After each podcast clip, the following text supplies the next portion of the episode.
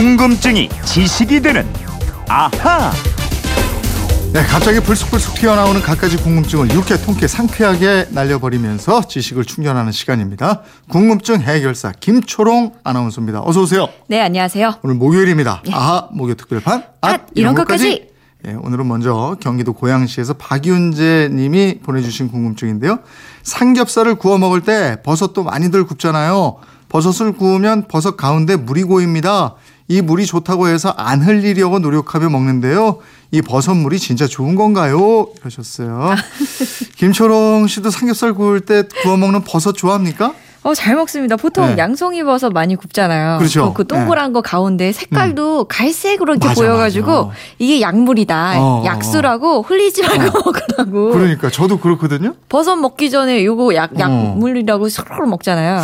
근데 이게 근거가 있는 것인가? 예. 대부분의 사람들이 이제 지금 우리들처럼 예. 그렇게 생각하잖아요. 근데 그러니까요. 진짜로 이게 몸에 좋은 거예요? 아, 그 제가 그 혓바닥 다 튀면서 먹었던 물이요. 진실부터 말씀드리면, 네. 아, 그냥 물이래요. 99%가 물이고요. 네, 네. 나머지 1%가 뭐 당이나 아미노산, 유기산 등등인데 음. 이거 뭐 흘리지 않고 잘 먹는다 그래도 우리 몸에 네. 좋은 영향을 주기에는 너무 미미한 수지인 거죠. 아이, 그래도 뭐 기분상 네, 좋다고 생각하고 먹으면 좋을 거예요. 어쨌든 뭐 예. 몸에 나쁜 건 아니지만 그렇다고 특별히 좋은 것도 아니다. 그렇습니다. 네. 그럼 버섯에 예. 보이는 물은 어디서 나오는 거예요? 이 버섯 만져보시면 좀 촉촉하잖아요. 네. 이 버섯에 함유돼 있던 수분이 나오는 겁니다. 뜨거운 불판에 고기와 함께 버섯을 올려놓으면 버섯에 들어있던 수분이 막 물로 변해서 나오는 거죠. 어, 굳이 조심조심 정말 애지중지하면서 먹을 필요까지는 없는 거네요. 그렇죠. 그냥요, 버섯 구울 때는 버섯을 많이 드시면 건강에 좋습니다. 네. 삼겹살과 함께 맛있게 드세요. 알겠습니다. 박윤재 님도 아셨죠? 버섯물 흘렸다고 이거 너무 속상해하지 마시고요. 이번에는 휴대폰 뒷번호 6222 님이 주신 문자인데 에, 우리나라 문재인 대통령이 취임한 이후에 미국 트럼프 대통령 등과 통화를 했는데요. 각국 정상끼리 통화할 때는 영어로 합니까? 어떻게 통화를 하는지 궁금합니다 하셨는데 이거 전에 한번 설명드린 적이 있는데 다시 한번 정리를 해드리죠. 예, 이 양국 정상이 뭐 상대방 국가의 말을 잘 할 수도 있잖아요. 네. 아무리 잘해도 이 직접 단독으로 통하진 않고요. 음. 중간에 전문 통역사가 지원이 됩니다. 음, 양국 정상에 각각 한 명씩의 통역사, 통역사가 있는 거죠, 그러니까. 네, 양국 정상 두 명과 각각의 통역사 모두 네 명이 통화를 하는 셈인데요. 네. 기본적으로 순차 통역이 이뤄집니다. 즉 각 정상이 있는 곳에 두 사람이 동시에 한 개 라인을 듣고 말할 수 있는 두 대의 전화기가 준비가 되면 한 대는 대통령이 들고 다른 한 대는 통역사가 들고 통역을 합니다. 네. 그러니까 우리 한국 대통령이 우리말로 말을 하면 옆에 있던 우리 측 통역사가 영어 아니면 일본어 뭐 이렇게 해당 국가 말로 통역을 하게 되는 거죠. 그렇죠. 예. 그러면은 그 영어나 일어를 미국 대통령 또는 뭐 일본 총리가 바로 듣겠죠. 예. 그러면은 그 나라 대통령이 자기 나라 말로 또 발언을 하면 그 대통령 옆에서 전화기를 들고 있는 통역사가 이번에는 우리말 한국어로 통역을 합니다. 예. 그럼 또 그 말을 우리 한국 대통령이 듣고 대답을 하고 이런 식으로 순차 통역이 이뤄지는 겁니다. 네. 그러니까 TV 긴급 뉴스에서 하는 것처럼 말하는 것과 동시에 동시 통역을 하는 게 아니고 발언을 한 대목을 다 듣고서 순차 통역을 한다 이거죠. 네 네. 뭐 기술적으로는 전화 통화도 동시 통역을 할 수 있도록 기계적인 장치를 할 수는 있는데요. 근데 정상 간의 전화 통화라는 게 대체로 뭐 길지도 않고 그럴 필요까지 없습니다. 네. 통화가 이뤄지기 전에 이미 두 정상의 비서진에 의해서 통화 내용까지 사전에 조율이 되고요. 음. 그에 맞게 언론 발표용 보도 자료도 사전에 준비가 됩니다. 네. 그래서 양국 정상이 하는 전화 통화는 일종의 약속 대련이다. 그렇죠. 이렇게 생각하면 돼요. 예, 예. 이번에는 휴대폰 뒷번호 4700님인데 저는 붕어빵 노점을 합니다. LP 가스로 빵을 굽고 있는데요. 가스 열도 직접 쐬면 자외선이 있는지 얼굴이 검어지네요. 햇볕 자외선 수준인지 궁금합니다. 이런 궁금증 문자를 보내주셨는데 오 이거 흥미로운 질문인데요.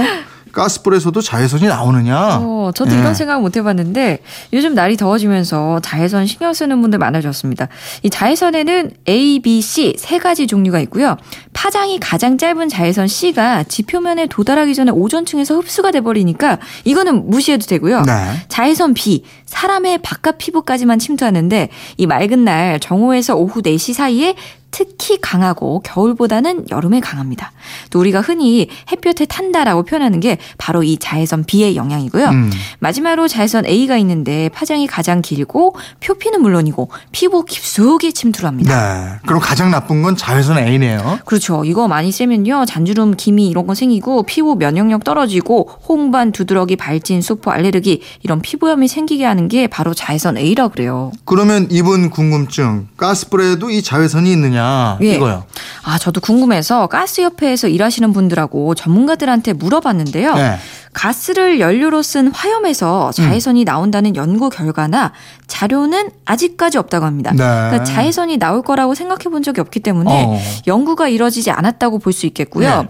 설령 자외선이 나온다고 하더라도 아주 미미한 수준일 거다 이렇게 얘기를 하더라고요. 아니 근데 노점에서 붕어빵 굽는 이분은 얼굴이 텄다고 그러잖아요. 그러게요. 그 원인이 가스불에서 나온 자외선 탓이라기보다는 태양에 의한 자외선일 가능성이 훨씬 높습니다. 아. 근데 또 노점에는 천막 을 쳐놓잖아요. 네. 이거 다 막아놨는데 어떻게 된 거냐라고 네. 궁금해하신다면 자외선이요 흐린 날에도 구름을 뚫고 나오거든요. 음. 그리고 우리가 피부가 타는 게 네. 꼭 자외선 때문만이 아니고요.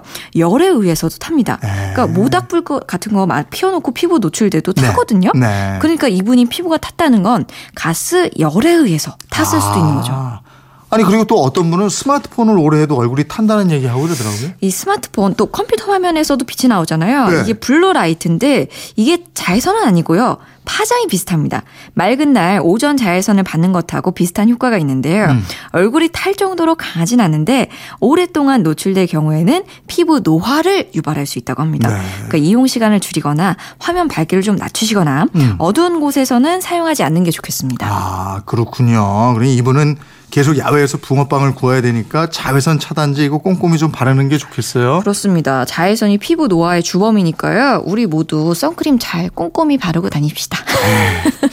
4700님 궁금증 풀리셨죠? 오늘은 여기까지 해야 되겠습니다. 네. 궁금증이 지식이 되는 아하 김초롱 아나운서였습니다 고맙습니다. 고맙습니다.